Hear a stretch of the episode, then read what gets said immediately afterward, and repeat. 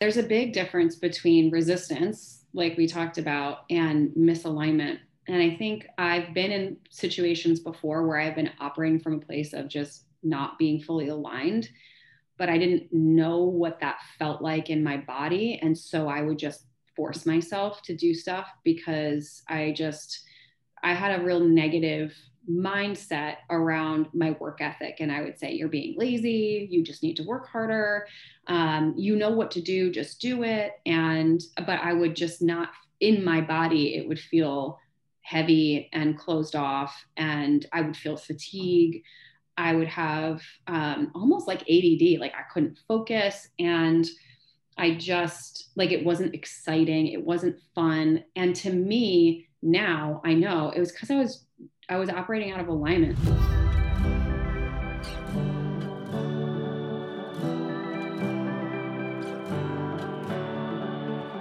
What's up, babe? Welcome to Boldly Courageous, a podcast created for you, the ambitious woman who is ready to take action and step fully into the life you've always dreamed of. I'm your host, Melissa Martin, and each week I will be your virtual wingwoman as you gain the tools and confidence to face your fears head on. The time is now, and this is your permission slip to live your boldly courageous life. Are you ready, babe? Let's do this.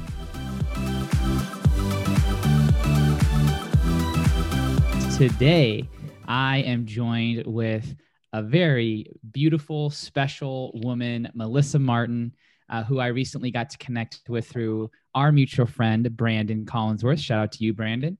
And she was kind enough to have me on her podcast episode, and we recorded that a couple weeks ago.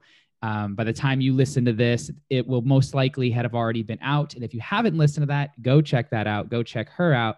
Uh, but she is a business coach for thought leaders, and she is the co founder of Ladies Aligned Media, which is a platform for conscious media for conscious leaders. Um, and I just love who she is, uh, the way her mind works, and our conversations seem to flow so effortlessly. So, wanted to bring her on and talk about some of the things that entrepreneurs face, leaders face, and see where that conversation goes. So, without further ado, Melissa, welcome to the show. Thank you so much for having me. I cannot wait because I mean, if we just drop in right away, we're like, wait, we need to record this. Right, so right. I know it's going to be fun. I'm excited. Awesome. So, how did you get into the coaching aspect of things? What what pivot happened in your life where this mm. made sense for you? Well, it certain certainly wasn't my plan, but it was, I guess, my destiny, if you will. I would I had been working in the financial service industry for over 15 years. My very first job right out of high school was with a credit union. I went on to get a degree in financial service management. I worked for the largest mutual fund company in the world and very successful, A type, number one on my sales team, all the things. And in 2012, I was working for a really small hedge fund company that let me work from home, which was great because home for me was a very small town in upstate New York. And um, about a year into my career, they restructured their entire company and I got laid off, which was something I never thought would ever happen. I wasn't planning for it. I'm too successful. You know, my ego was like, oh, it'll never happen. And um, as a result of that, I had a really hard time finding another job that would pay me what I had been making because I was working from home. And so I'd either have to be down in New York City, which was two and a half hours away, or move back to Boston, which is where I had been prior. And so I kind of found myself in this um, place of redirection we'll just call it that. It didn't mm-hmm. feel like it at the moment. It was kind of like a rock bottom where I ended up in multiple six figures of debt. I was I owed back taxes and money to the IRS. I thought I was going to have to file for bankruptcy and I just no one would give me a call back on any of the jobs I was applying for. So I got introduced to network marketing. I was very resistant to it at first, but I had great success on the products. People were asking me what I was doing, and I looked at it as an in the meantime income source until I found a quote unquote real job. And you know, network marketing for me was the thing that exposed me to personal development, to leadership development, to anything is possible when you try, and this concept of entrepreneurship. And I I was able to replace my income very quickly with I wouldn't say minimal effort, but I wasn't 100% all in Mm-hmm. And when I got to that point, I just kind of asked myself, why would I go back to working for somebody else when I clearly can generate income for myself here? What would happen if I just went all in on this thing? Mm-hmm. And so that's exactly what I did. And so over the course of seven years, I built a team of over 5,000 people. I earned well over a million dollars in income. And in 2019, that company restructured its compensation plan and I lost mm-hmm. all of my income in 60 days. And so, what was interesting about that was I was like, oh, I've been here before. We've done this. We did this in 2012 what's different? What did I miss? Because this lesson is coming back around. So, what did I not get the first time that I'm learning now? And instead of jumping to another company or going back to the corporate world, I really had to sit with the path that felt the most aligned and yet the most uncomfortable. And that was going 100% all in on me. So, I had been coaching people for seven years through my company with mindset and leadership and business. And I said, why would I, why don't I just create my own coaching business? And so the end of 2019, I navigated out of a relationship. I'd been married for seven years. I got divorced. I sold all my stuff, moved across the country to California, lost my network marketing income, and I went all in on my my podcast. I went all in on my coaching, and you know, here I am today at, at 100%. It's all on me, my own brand, my own business, and um, I'm so grateful for all of it. So yeah, that's the mm. that's the very short story of yeah. how I got into coaching. a lot of ups and downs for yeah, sure. Of course. Uh, in in your your time where you built your team up to 5000 mm-hmm. what were some of those leadership skills that really helped you recruit and get buy-in from those that you wanted a part of your team? Mm, yeah, such a good question. So I think the first was I had a very clear vision of what I was creating and the culture and the dynamic of what what people would be stepping into. So I was able to really share that vision and say, here's what we've created. Here's the team. Here's the culture. Here's the environment. If that sounds good to you, then let's talk about your vision mm-hmm. and being able to help people really see what was true for them and meeting them where they're at. I think great leaders can do a couple different things. One, I think they can have a clear vision for where they're going, but they can also get really clear on where people are at and help them connect the dots, you know, on what's possible. Because I think mm-hmm. so many people just look at where they've been and they think that that's what they can have mm-hmm. but they mm-hmm. don't recognize the unknown. And I think a great leader can cast that vision. Mm-hmm. I think that was number one. And I think the second thing was I really I feel like I'm a super empathetic person and I have a lot of compassion, but I also don't really get involved in a lot of people's excuses. So I can have compassion for your situation, but I can also not get involved in your stories and your drama. And I, I see that as a challenge for a lot of people in network marketing is that they just get too involved in people's excuses and too involved in their stories and live too much in the realm of potential and not in the realm of reality. Hmm. And that can slow a lot of businesses, a lot of people down, even in mm-hmm. relationships.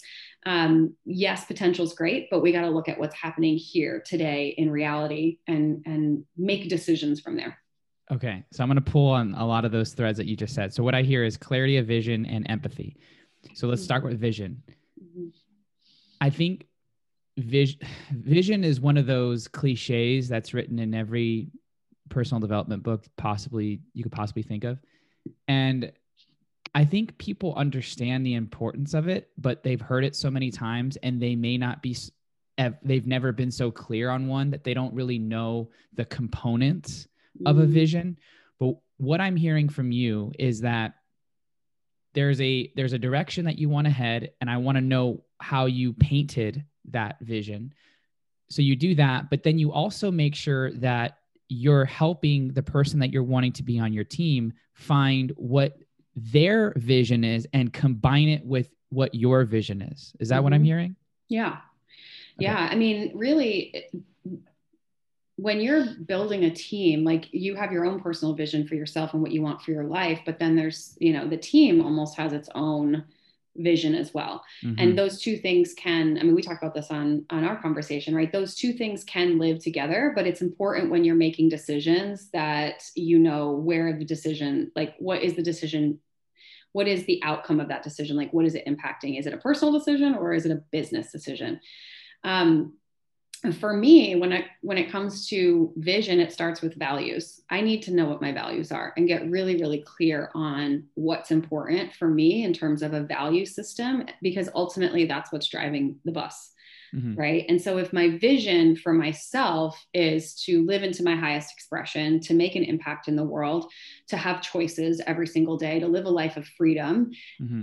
those are all like that's the vision for my life then my values are the container that I operate within, right? So my values would be um, health and fitness, like my energy is my number one priority. Um, having a really great relationship with money and abundance, um, being deeply connected to community. My outside of like health, I would put this in a different category, is my spirituality and my connection to self, right? So these are some of my values. Mm-hmm. And then mm-hmm. you drill it down a layer deeper is that what allows those values to exist is a set of boundaries that I've created around my life, which mm-hmm. impacts every decision that I make. So it's kind of a filtration system, mm-hmm. right? And so the same sort of process can be applied to your business like what are your core values in your business so for my team it was inclusivity it was equal opportunity right it was um, teamwork mm-hmm. and i mean so those were a couple of the values of the business and that related to an overall vision of mm-hmm. people being seen, people being heard, getting what they want out of life, mm-hmm. and really allowing them to define what success looks like. So, my business is successful when my team gets what they want, then yeah. we all get what we want. So, that's kind of how I would like navigate between how to set the vision, the values that kind of drive that, and then you create boundaries around it every single okay. day. That makes sense. What's the difference, do you think, or are they the same? between vision and goals? I think vision is the overall picture mm-hmm. and goals are the little milestones that you set all along the way to kind of move the ball down the field to that mm-hmm. overall vision and sometimes like vision is a little bit more malleable right because it can shift a little bit as mm-hmm. you evolve and grow your values might change a little bit so that vision can expand because when you set the original vision you're looking through a lens of what's possible but then mm-hmm. you're that can expand hey what's possible is actually even bigger and better than i thought so in order for that vision to come true we have to set these little micro goals that kind of move the bus down the road cool yeah. i like it thank you for that yeah. uh, going with empathy mm. how do you how do you what's your style of hearing someone's situation while also reminding them of the standard that they agreed to that they're not upholding? Mm. Oh, it has like I I heavy question. It's it's hard because you have to so I think part of leadership again is not getting involved in someone's story and making it your responsibility. Mm-hmm. And especially in network marketing, it's a beautiful like cesspool of codependency. It's the perfect place. If you're a codependent person, become a network marketer or become a coach and it will mirror back to you the ways in which you want people to rely on you and you want to involve yourself in their stories and be the hero in their story.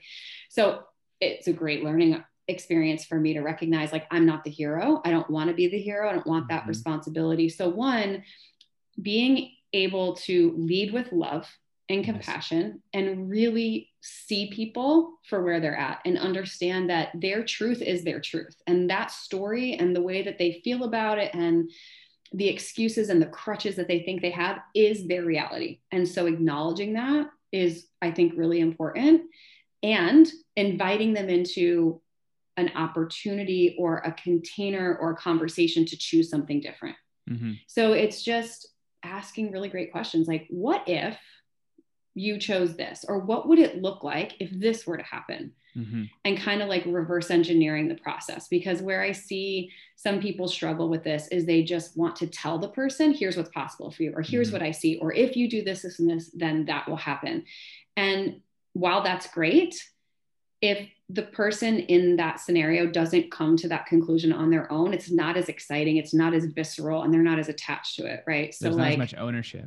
no, right? It's like, here, I'll give you the roadmap, but wouldn't it be way cooler if you are the one that came up with the roadmap and then let me support you to that? Correct. And so it allows you as the leader to kind of detach from the process and say, okay, like you take ownership for this. I will support you through it. I'm responsible to you. I'm not responsible for you.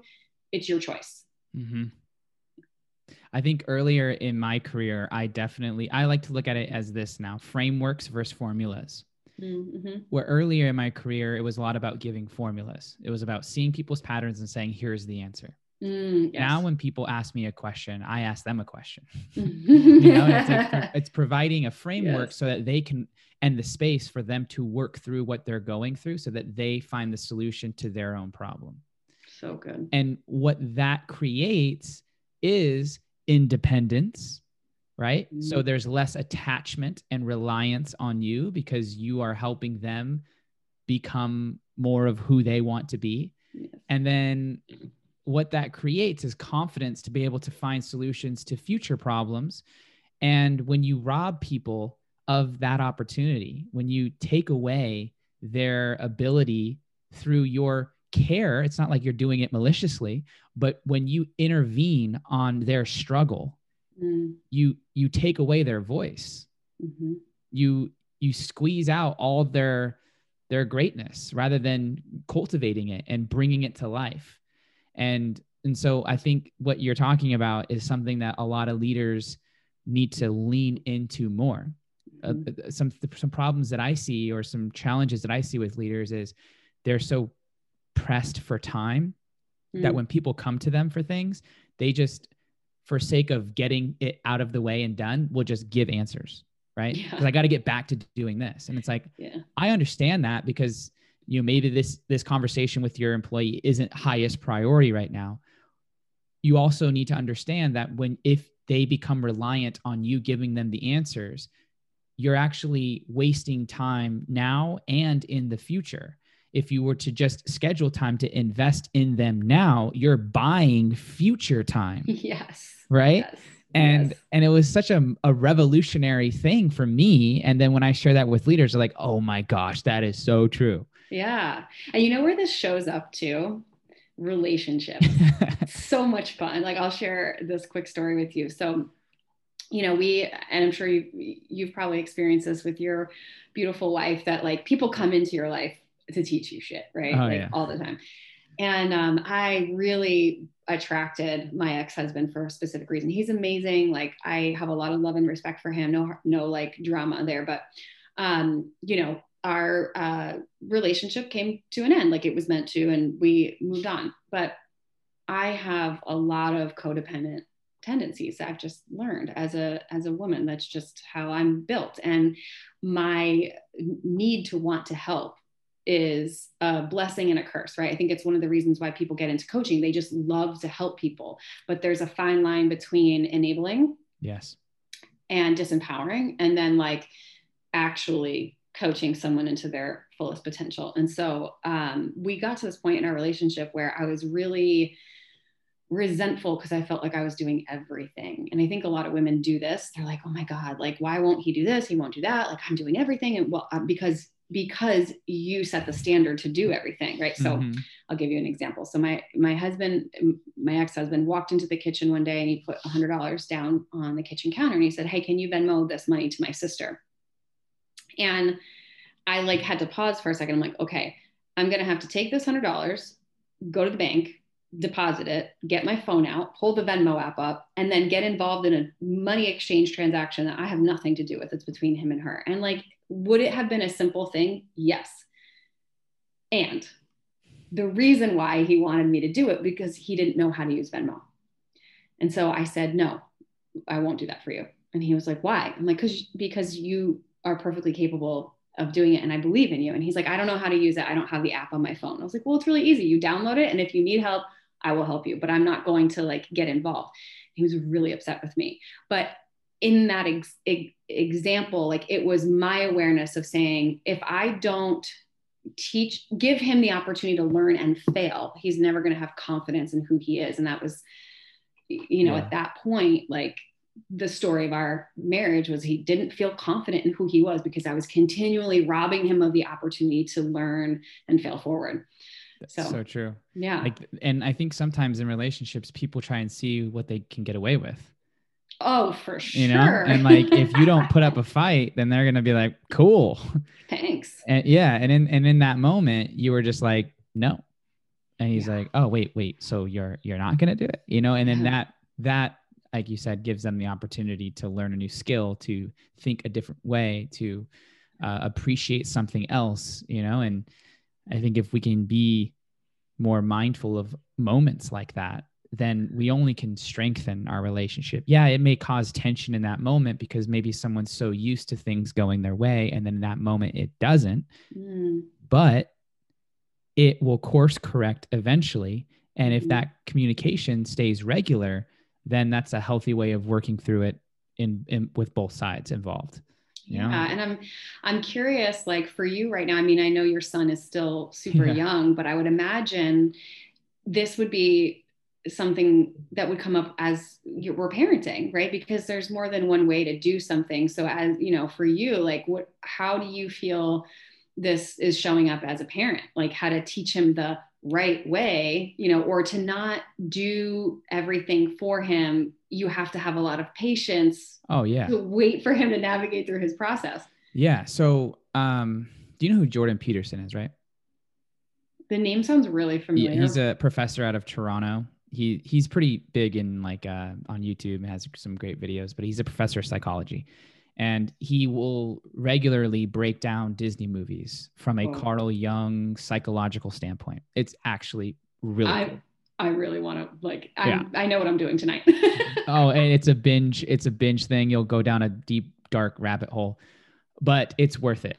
Anyways, in those breakdowns, one of the things that he noticed in all Disney movies is that their parents, the pre- parents of these princesses, will do everything in their power to keep them from evil.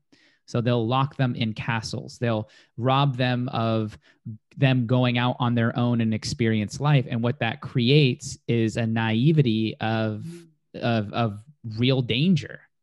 And as a parent, as I'm figuring out, you don't want your child to experience pain. Yeah. You want to protect them. You don't want them to cry for too long. You don't want you want them to feel loved, right? And and I'm I'm keeping in my mind very actively and I try to remind myself regularly of this. It's like and, and he obviously he's only 10 months so i'm proactively thinking about this but when he gets older like i don't want to i don't want him to think that i'm always going to be there mm-hmm. right? And and when he's struggling i want him to struggle. Obviously if it's past a, a detrimental point i'm going to step in of course. But there is value in experiencing pain and struggle. There's mm-hmm. lessons in there that will last a lifetime. And if i if i quote unquote care so much for him that i step in he doesn't learn and then yes. what happens if I'm no longer on this earth? Then what? Then who's mm-hmm. going to show him? You know? And so uh, that's my thinking about how I'm going to raise Aiden. And, mm. um, you know, we have this, we, Amanda is so good at being proactive with teaching him things at milestones. We go to these jamboree spots where he's learning how to climb things and pick things up. And it's so cool to see his mind work and and his skills like every day something new so she's really good at that and uh, I try to support her in all of those ways. And, and so we're just at the stage now where we're, how many experiences can we get him accustomed to? Yeah. Right. Social interaction is so important for babies. And now with COVID, it makes it really challenging to do anything like that. And so we're with precautions, definitely making sure that we put him in as many environments as possible so that mm-hmm. he's not isolated. Yeah. He needs to see the world, feel the world, uh, be touched by the world, right? Like he needs to feel that. And so um, that's our current strategy for mm. how we're mm. parenting. I love that. I what's so interesting is I I um I kind of joke in my group of girlfriends that I'm like responsible spice. Like I have all the spice girls, I'm like responsible spice. and it's really because like what you were saying of like genuine love and care for my friends and I don't want to see them get hurt, right? And I lived with my best friend all through 2020 and her four year old daughter. And I was in a constant state of anxiety and panic most of the time because I was afraid for her safety. And um, I would witness some of these moms being very blasé about it and and like especially around the pool and I just I couldn't like I would have a hard time actually like regulating my nervous system. Mm. And it really helped me to see like wow like why are you in such a state of fear for other people's experiences and safety. And so I follow this woman on Instagram. Her name's Amanda Francis, and she um, lives with her boyfriend and and his two kids and she's always posting videos of them running around the pool and and i'm like these kids are going to get hurt but it's again it's like to your point of like they're going to fall down. Yes. How like so you can either um you can either put the idea of fear in their minds or let them have that experience in a safe container and then be there as a loving support after and then they've learned the lesson right obviously mm-hmm. like you said within their within their um, safety confines but yeah it's right. been an interesting experience to notice where my mind goes in yes. those and so i can't i'm like okay yeah i don't know if i don't know if parenting is for me i might have a breakdown yeah it definitely tests you for sure every day have you heard of the biodome experiment? Have I told you about this? Okay, Maybe so you I, have, but refresh my memory. Okay, so in it, aside from it being a really uh, cheesy movie that no one should probably ever see, in the 1980s, I believe there was an experiment to try and create the perfect environment for plant life and humans to live. So they built this biodome that was control temperature control regulated. It had the right amount of soil, uh, perfect ingredients for for any plant from any region to be able to grow and for humans to be able to live in this thing, right? And so the the experiment begins and the process goes on and these trees and bushes start growing. And they're like, "Cool, we this is awesome. We found this." And then what they noticed is after a certain point, the trees stopped growing. Mm. Let's just call it eight, 10 feet. Mm. Wouldn't grow higher. Hmm. And then they started realizing that the the trees started bowing, like they started bending over, and they're like, "What the hell's going on?" Mm. And the thing that they forgot in the biodome was wind. Yeah, wind. Because when wind blows trees, it drives the roots deeper into the ground so that when the tree grows, it's supported. And I was like, oh my gosh, this is so good because what do we do in our life? We try to make it so perfect. We try to create this biodome where nothing happens. We don't want turbulence. We don't want to be knocked down. We don't want wind. But if you don't have wind or you don't have struggle or you don't have uh, challenge, then your roots, metaphorically, will not grow deep into the ground so you can withstand hurricanes and storms and all of these things that we're so afraid of. Like the only way to get through that is to go through it. It's like resistance builds strength, right? Exactly. Like literally, I was with my trainer this morning cursing at him, but like resistance builds strength, right? Right. And so if we can just think about mm-hmm. challenge mm-hmm. like that, mm-hmm. you know, and and release some of the fear that comes from the failure or the embarrassment and really just focus more so on the process and the strengthening of our roots then that that perspective can open up opportunities for us to lean in more often which leads to honing our craft more getting better results creating more impact becoming a better leader. All these things begin to emerge when the consistency is there over realizing what's happening when you're actually doing the work Right. I mean, every great story starts with, so this happened to me, right? So this terrible thing happened. Right. And now look at where I am, right? Yeah. Think of all the movies you love. What happens in the plot? You're like, oh right. my gosh, I can't believe they went through that. And then they go through it. And it's like right. the hero's journey. Plot twist is the best thing that could ever happen to you, right? yeah. Yeah. So what what's been fresh on your mind recently as far as, you know, working with your clients? What are some things that you're seeing that you've really been thinking about, pondering, and have just been, man, I really want to understand that at a deeper level? Yeah, so it's interesting. I have a lot of um, women in network marketing that come to me and they're like, you know, I I love my company, I love my leaders, but something's not clicking for me. It just doesn't feel like I don't feel fully connected and I'm not fully showing up and I'm feeling this myself in my own business of like I can't quite some it's like a few notches off. Like something is not it's not quite a hell yes anymore. And I think that um you know this idea of like giving yourself permission to ask different questions or explore something new feels scary because mm-hmm. maybe you've put um, some stock in what other thought leaders or people that have had more experience than you say or do um, especially for some of the clients that i support in network marketing like there's a system to follow and there's a leadership team to follow and so if you stray from that that's like what's on the other side of that there's maybe difficult conversations or you're going to let someone down. Um, and it could be in anything. You could be wanting to, um, maybe you want to have children and your partner doesn't, and you've never talked about that before. Or uh, maybe you graduated with a law degree, but you want to be a chef. Like it's just these, this like texture of something feeling out of alignment, like this mm-hmm. idea of, of misalignment and kind of exploring exploring the nuances and the difference between am i really operating from a place of not fully in alignment or is this just me resisting showing up to the vision that i originally had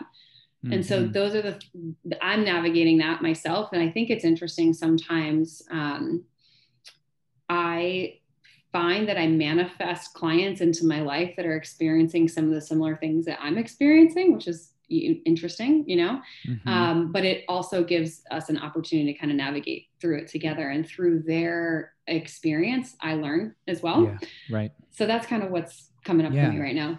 I think a lot of people feel that regularly, daily, maybe weekly, maybe yeah. yearly, right? Like, and especially if you're growing so fast, the, there's a lot of uncertainty or unknowns that can present themselves that then prompt mm-hmm. these types of feelings or questions. What what comes up for me when you say that is when to con- when to lean in even though it doesn't fully feel aligned right like am i is this just a phase of me not wanting to do the work mm. or is it me having done so much of the work no longer want to do the work in this area. Yeah. Right? Yeah there's a big difference between resistance like we talked about and misalignment. And I think I've been in situations before where I've been operating from a place of just not being fully aligned, but I didn't know what that felt like in my body. And so I would just force myself to do stuff because I just, I had a real negative mindset around my work ethic. And I would say, you're being lazy, you just need to work harder. Um, you know what to do, just do it. And, but I would just not, in my body, it would feel heavy and closed off, and I would feel fatigue. I would have um, almost like ADD, like I couldn't focus. And I just, like, it wasn't exciting. It wasn't fun. And to me, now I know it was because I was, I was operating out of alignment. Like, if, when I'm, when you're in alignment with something, mm-hmm. the vision is still there. Like you're so, you know, the vision, it's clear what you want, but how you get there can shift. Mm-hmm. And if you're so anchored into how it's supposed to look, you can start showing up in a way that's out of alignment with who you really are. You know, so yes. for example, I just wrapped up. Um, I do group coaching every quarter, and it's it's called Excel Group Coaching. And the first round that I just did this last year, the way I was selling it and who I was calling in was like, okay, these are business minded people. They want to focus on one goal for the next 90 days and we're going to do strategy and all that, which is great. I love a good strategy. And I'm so excited to show up and serve in this way, but something was a couple notches off. And when it came time to launch, I was like, this is a no for me. Like, this doesn't feel good. I don't want to do this. I want to do this, but I don't want to do it this way. Mm-hmm. Right. So the vision was still clear Got it. But how I was executing it didn't feel like a hell yes in my body. And so the old me would have just hustled through it. Me now says, mm-hmm. this is, I'm out of alignment. Yeah. So let pause. me, yeah, let me just sit with this for a little bit. Does it have to be launched on this day? No. I can move it. I have the right to choose to shift this if I want to. So I had to really sit with it. And what I'm being called to is to go a little bit deeper into the feminine, the embodiment mm-hmm. practices of the manifestation piece and the alignment piece of like helping women get into alignment and then go execute. And so I was in the shower and it, like all the downloads came because that's where I get my ideas. And I was like, oh, and then it felt like a hell yes. It was expansive and exciting and felt creative and it felt like a yes versus before it was a no. So that for mm. me is how I know when I'm operating out of alignment. Resistance shows up completely different. Resistance is it's a hell yes in my body. And what if it doesn't work? What if people don't like me? What if somebody else is doing it? What if what if it's like resistance is like i know i'm going to do it but i'm mm-hmm. scared of who i'm going to have to become and the process and what if it doesn't work out and so we avoid doing the work because we're afraid of the unknown of what's on the other side two very like different like textures right so resistance for me will show up as saying yes to everything so my calendar is so full that i don't have energy to do the thing that is really hard you know mm-hmm. or like mm-hmm. manifesting drama in my life or getting involved in other people's stories and their life so that I don't have energy to focus on my own. So, right. Yeah, right. That's kind of yeah. where I'm at right now. okay. I like that. I like that shift and that uh, distinction mm-hmm. between mm-hmm. the resistance and the misalignment. That's, that's helpful. Um, I'm curious with the so the, the, the misalignment there's like there's two pieces to it mm. one is is this something that does the vision need to change so to speak yes right because yes. this area this direction that i'm heading i'm no longer feeling it that that's one area and then there's if the vision is still the same but mm. the the next step doesn't feel right mm-hmm. then that's when you got to look at changing the step, changing the approach, being flexible on the destination while still being firm on, or yeah, being flexible on the journey while still remaining firm on the destination. That's yeah. what I'm hearing. Right. Yeah. And I, I experienced this when I was in network marketing. So, like the last couple of years I was building, I was making great money, but I was feeling like I was being called to serve in a bigger way, but mm. I mm-hmm. had this belief that um, I couldn't right? So staying in that container for me felt out of alignment. Mm-hmm. But the vision of how I wanted to impact lives was still the same. I just wasn't giving myself a container that was big enough, right? Mm-hmm. I was kind mm-hmm. of keeping myself in that container. And it's kind of like what we were talking about earlier is like sometimes you have this vision and then you realize that it can actually be bigger. Yes. But for whatever reason, maybe you're afraid that okay if i do step into this next version of me like what will people think or who will i leave behind or like whatever? And that can be a little bit of like resistance. And so you stay out of alignment operating in this way that's not your full potential. And i experienced that. And the universe said are you going to keep doing this? Right. Okay so let me just remove this obstacle for you. It took my network marketing business away you know? What what's harder in that area? Is it the changing of the vision or the changing of the next step?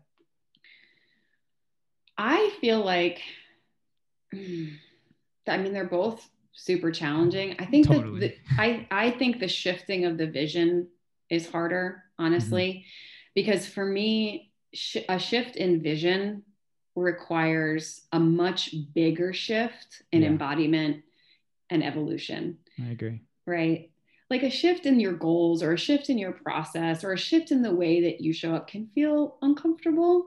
Mm-hmm. But a shift in vision, like there's like know, an identity piece there. It's an identity piece. It's like, oh man, yeah, I have to be that. Now right. I ha- that, that means I have to do that. I have to show up this way. Yeah, it's like uh, it's yeah, like a professional yeah. athlete, you know, that for so long the vision has been to win championships and then when they retire then it's like well what now right yeah. i was i was an athlete i am an athlete what do athletes do after they can't play you know and then they have to shift out of it or mm. someone who has their identity built into a company or an industry that they're no longer feeling or mm. wanting mm. and then they're like but but i'm a financial guy not a you know uh, an inventor or a salesman or you know there's like we get caught up in these labels that mm. we get so used to saying or we get so used to hearing from other people saying to us yes that and we find value in it because it makes us feel important unique yes. uh, connected uh, it gives us certainty that we're making a difference. Maybe there's growth there. So there's a lot of needs mm-hmm. being met by holding on to that identity. And so I don't blame people for not wanting to let that go because it's addicting. Yes. Right. I experienced that when I lost my job because I had placed so much of my value on achieving in that space. And when I couldn't get another job, it was like, what is my worth if I'm not hireable? And I had placed so much value on my achieving through what I earned and achieving through hitting my goals every year and being number one and like winning awards. And so that was who am I without that? Mm-hmm. And being redirected into network marketing gave me an opportunity to look at the vision for my life in a way that was so much more expansive because before that it was like you're going to climb the corporate ladder you're going to continue to achieve maybe you'll go into management mm-hmm. you know and and i i never knew that i could look outside that box. Yeah. And that can feel like really scary. Yeah. Right? But yeah when i got into network marketing like oh i can i can make a bigger impact. And so mm-hmm. my vision shifted but it required me to grow into that vision. You know it's like the the fish bowl analogy like if you put a fish in a small bowl it, that's its environment but when you put it in a bigger bowl like the vision can grow and you can feel very like a very small fish in a very big pond but eventually you're going to grow into that and the vision can evolve over time. I love that. Mm-hmm. uh, while you were talking i wanted to ask you something. I hope it comes back to me it was like, uh, damn it. Know, hopefully it'll come back. Um, mm, I was like, hold on to that, but be present. Yeah, yeah you know, I, know. I hate that situation. I know. Sometimes I have a little notepad, but I'm like, I don't want to be rude and like look down. You know? Yeah, yeah, that that would be helpful. Um, okay, so I I think that that that, that helps me because I feel very similar to that with the identity piece and mm, and the hard work mm-hmm. that it takes. And I think people really need, and that's that's the reason that's the importance of li- listening to episodes like this, right? And and journaling and doing the work and having coaches in your life because they can offer you that perspective. You can't necessarily see the label when you're in the jar, you know. And so, so true. a coach can show you a mirror and they can be like, dude, you think you're ketchup, but you're mustard. you know? Okay. And they're like, oh my gosh, no Wait, wonder I why. I am? I'm so much more great than I thought I was. yeah. Jeez, so funny. Mm-hmm. Uh, mm-hmm. Yeah. So yeah, I'm grateful. And, yeah. You know, it's interesting. Um, one of the most like rewarding parts of being in the coaching industry whatever to whatever capacity you are is that exactly what you just said? Like you think you're ketchup but you're really mustard. Is that your clients come to you and you see them through the lens of their potential mm-hmm. and what's possible almost their higher self right? And so it's really um i guess easy for you to guide them through that process or help them step into you know that vision but when you're on the other side of it, like you're looking through the lens of all of your limiting beliefs, all your doubts, all your fears, every failure you've ever had. So you it's so hard to see that path. Yeah. Even though you can see it for someone else, but to be able to see it for yourself, you're looking through a very different lens and that's why I just I I'm always such an advocate for having great mentors in your life or friends that can have those conversations with you that can pour life into you that can help you see that you're actually not ketchup your mustard or whatever right. you know yeah, yeah yeah like the the more coaches i have in different areas of my life the better i do right? Mm. So in 2021 so far, currently I have five coaches in different areas one in spirituality, one in physicality, uh, one in mentality, another in financial area. Like I'm equipping myself, understanding that there's only a certain amount of time in the day, and I'm leveraging people's expertise and time and dedication to their craft and infusing it with what I know so that mm-hmm. I'm more equipped to serve. And like that shift takes some humility to know that um, you're not going to be great at everything. and you have to be real with yourself with that. Yeah. Like you as as much as I want to be great and memorable and legendary at X, Y, and Z, yeah. there's just there's only enough time. Yeah. And so you have to kind of lean into what comes naturally in a sense while also shaping other things that can support those natural kind of elements. Mm. And, and, through that, that's what, hap- in my opinion, that's what develops mastery. And I know that over the course of my life, there have been things that I have been really good at through the repetitive practice of doing it. Mm-hmm. And when I lean more into that, that's when I feel the best. That's when I impact the most. And it doesn't mean I close myself off to other areas where I'm not growing, but it also means that these are gifts that I was given. And how do I continue to lean into those and make those even bigger so that the impact is larger? And uh, that's been a big shift for me. Yeah, I, I love this. I was in a mastermind and um, we had a guest speaker come in and, and share kind of like his process, right? How did he make a billion dollars in real estate in 2020, working like four hours a week, something insane like that. And the one thing that he said that st- like I think about as I'm scaling, right? Every entrepreneur wants to grow. Um, is he said, I only do the things in my company that only I can do. Mm-hmm. And I outsource everything else. And so only I can teach the way I teach. Only I can do podcast interviews. Only I can do these types of things. And I outsource everything else to experts that can do it way better than I can or yes. that can do it for less because my time is worth this. And it just, I think when you're growing a business, like that's the, that's the, decision making process that we were talking about earlier is like am i making this choice based on what's best for me or am i making this choice based on what's best for the company right mm-hmm.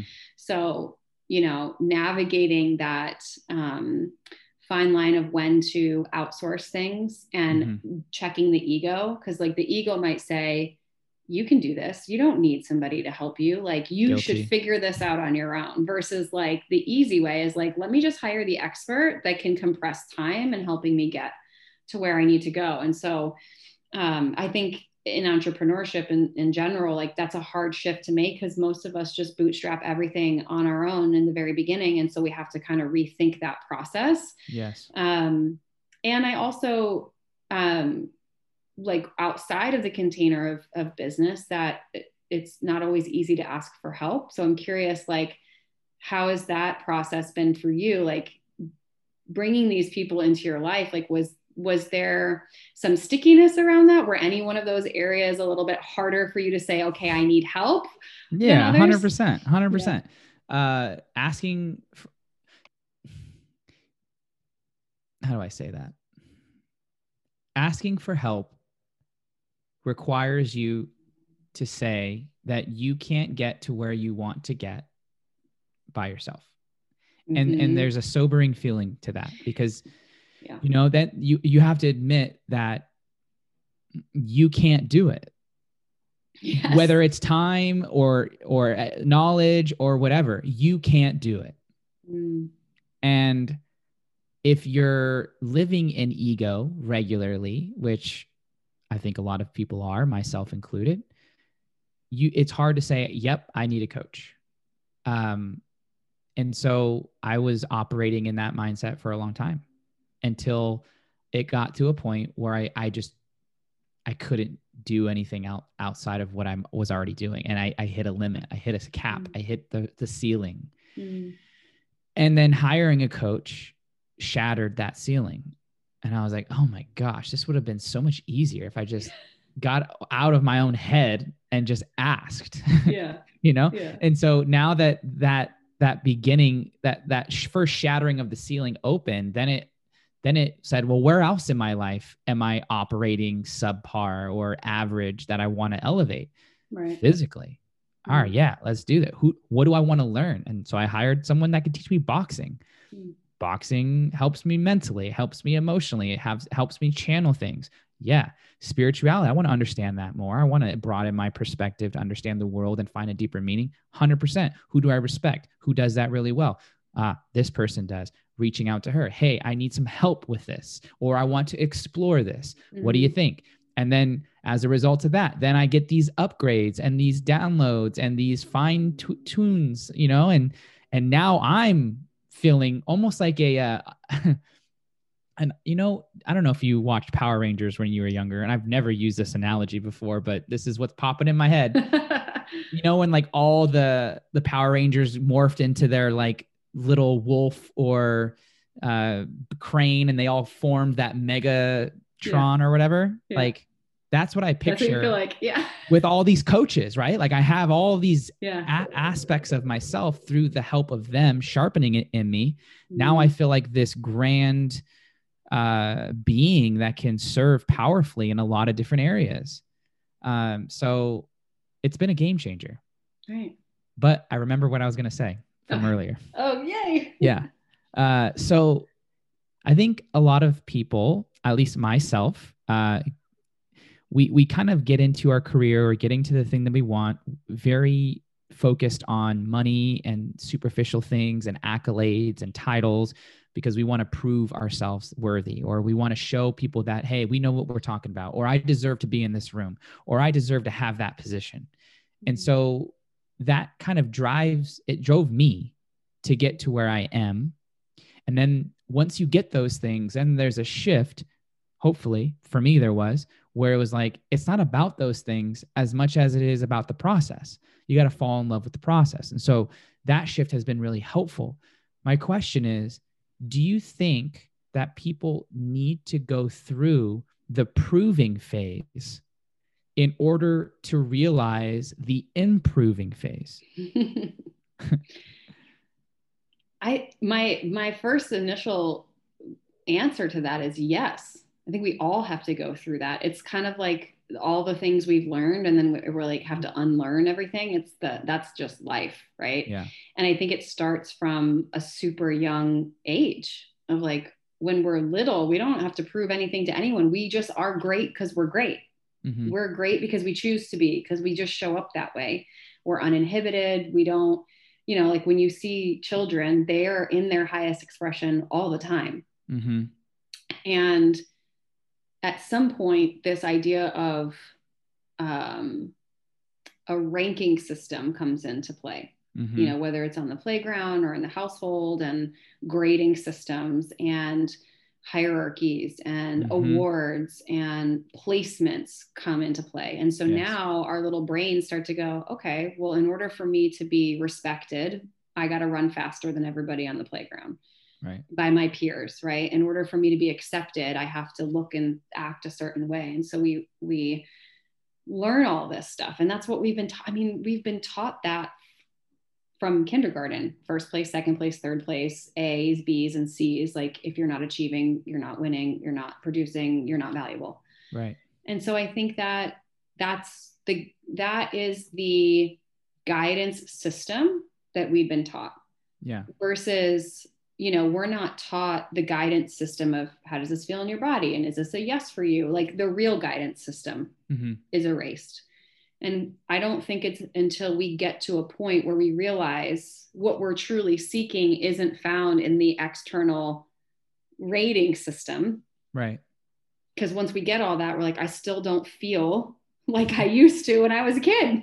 Right. so how do i get back to that right. You know i think i feel like yeah we have to go through that process of learning what's not real so we can get back to unlearning yeah. to find the truth. That so from sense. a so the, the what prompted that question is i was listening to an interview with kobe bryant and one of the interviewers was asking him what was what motivated you earlier in your career? And he was like winning. I wanted championships. And and then there came a point where it was it wasn't about the winning. It was about how can i make the team around me better? Mm. right? And it was about the work and it was about the process. And i love that. I think that that's a Mhm. great realization and obviously one of the best to ever play. Um really cool to see that transition. But would he have had that realization if he didn't first operate in the winning? Right. and and so is the is that mindset of i gotta win i gotta Mm. make more money i gotta do is that is that essential? Is that necessary? Is that mandatory in order to get to the realization where it's like that's not what it's about that's my first question. And then from a coaching perspective if you let's say you were coaching kobe bryant right? Do you tell him about that or do you just honor that that's what drives him at that time and and slowly drip out like hey it's not about the winning it's about the process like you know what i mean Hmm. I guess if it were me, I'd want to know what what belief system was driving the need to win. Like what Mhm. belief have you assigned to winning? What value have you placed on that? Is it about the win? Because just because you win doesn't mean you're great. It just means that whoever you're competing against wasn't as good as you. Right? So I don't know. I would I would challenge him to say there's more to learn in losing than there is in winning because if you Mhm. win at everything, there's no resistance. I, I mean, I know for me, I've learned a lot more through my failures. Mhm. you know, you, I'm using air quotes than I have from my wins. And I would rather go up against someone who's quote unquote better than me so that I can sharpen my skills than constantly be coming in first place because no mm-hmm. one is stretching me. So there's for like I would I would challenge his beliefs around what drives you to win. What is it about the win? Mm-hmm. Because it's really I think the more important thing is what is is the belief behind it. Like Yeah. does winning mean that I'm excelling in my skill set or does winning mean that I set the bar for everybody else? Does willing mean that I put it all out in the field? Like what does that win mean to you and where is Mhm. it coming from? What's the intention behind it? Right? Mhm. Mhm.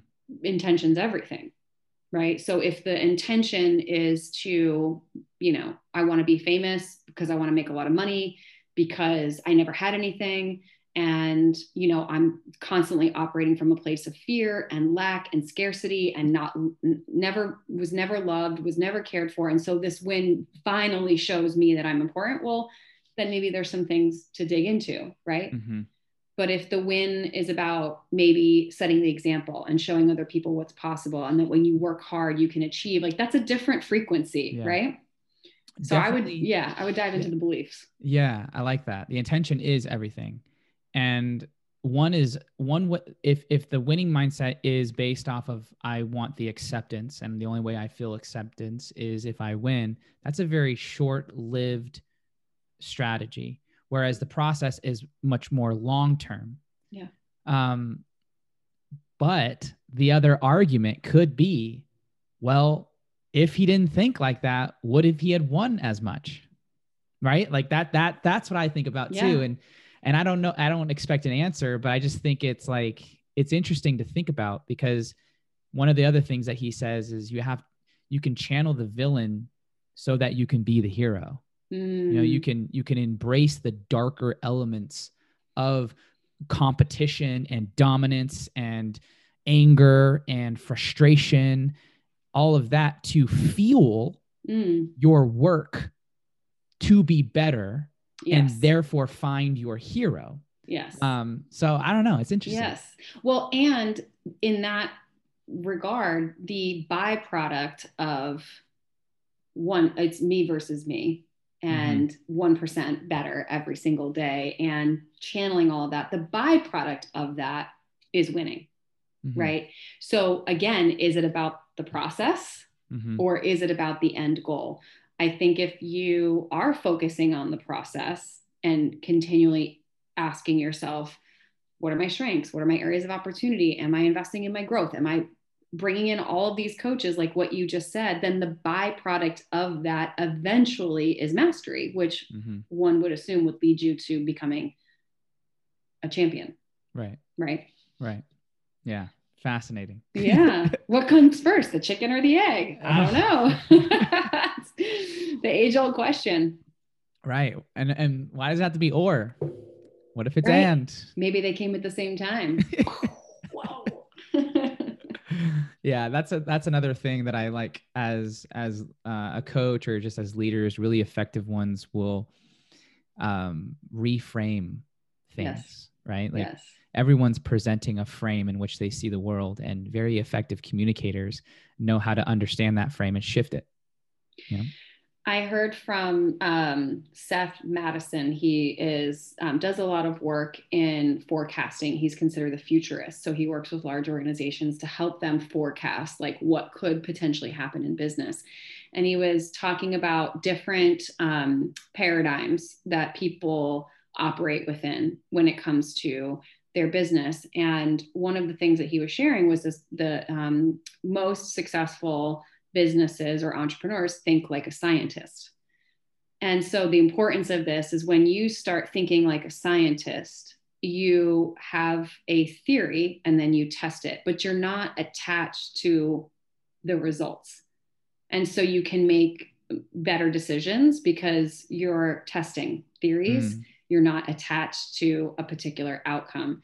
And so it's kind of like what you were saying is like asking better questions or looking at this through a different lens or having a hypothesis or being curious about what would Mhm. happen if I did this or I did that. And um, he was talking about some study that they did. I believe it was like in Europe. I'm obviously paraphrasing, but they brought 100 entrepreneurs together to work on their businesses. And the only thing they they split them into two groups 50 and 50 and the only thing they did to one group was say to them think like a scientist and that was it. And that group like performed like 80x what the other group did in Mhm. terms of revenue in their business because they planted that seed. And so yeah i think it's like we get so attached like we were talking about earlier to it has to look this way that we rob ourselves of the magic of wouldn't it be cool if or what's a different way or let me test this and see what can happen.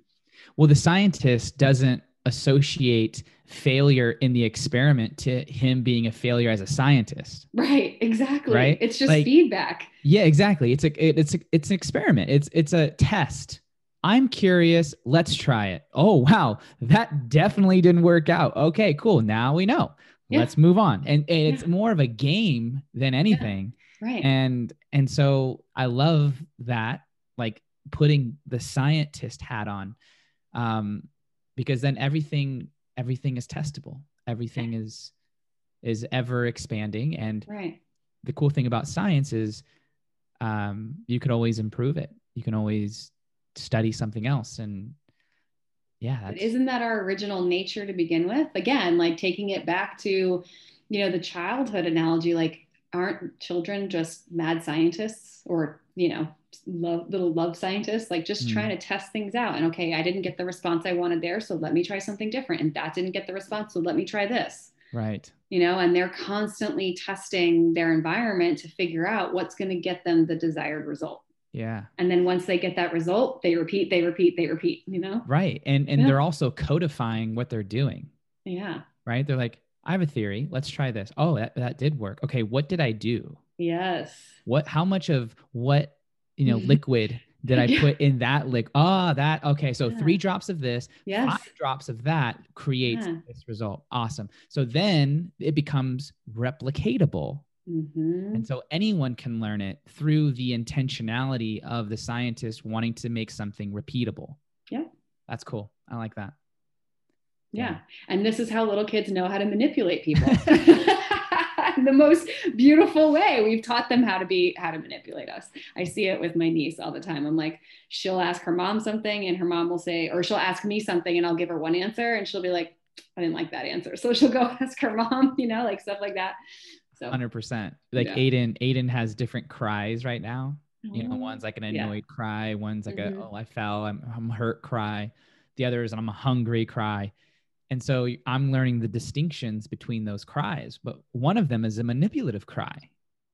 It's like, I just want, I want what I want, and I don't want what you're giving me. Oh, so, yes. Ah. Yeah. it's like, uh, no, you're going to have that.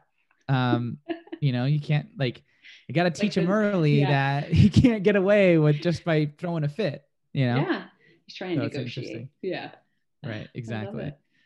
Damn. So, so as we wind down here, what are some last minute things that you would like to share with the audience or any nuggets that have been helpful for you maybe over the last year as we've navigated some pretty uncertain times mm-hmm. and um, what, what, what would really hit home based off what we've talked about coming back to this idea of alignment is just operating less from the neck up and trying to think our way through things and really operating more from the neck down and feeling what feels true for us in our body. I think, you know, we live in a world right now where we are told what to think, told what to do, told what to feel.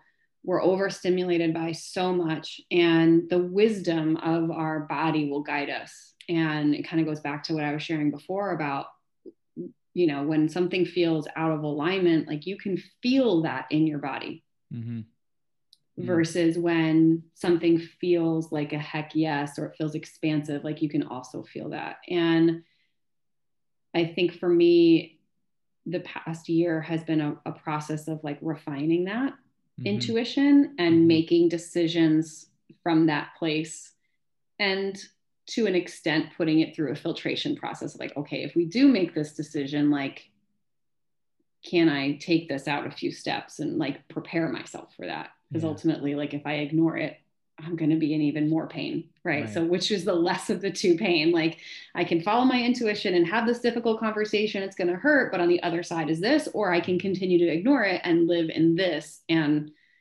pick your pain, right? Yeah. To get to your pleasure. So, just tune in to the wisdom of your body. Like, have those moments of solitude and quietness with yourself, with your breath every single day.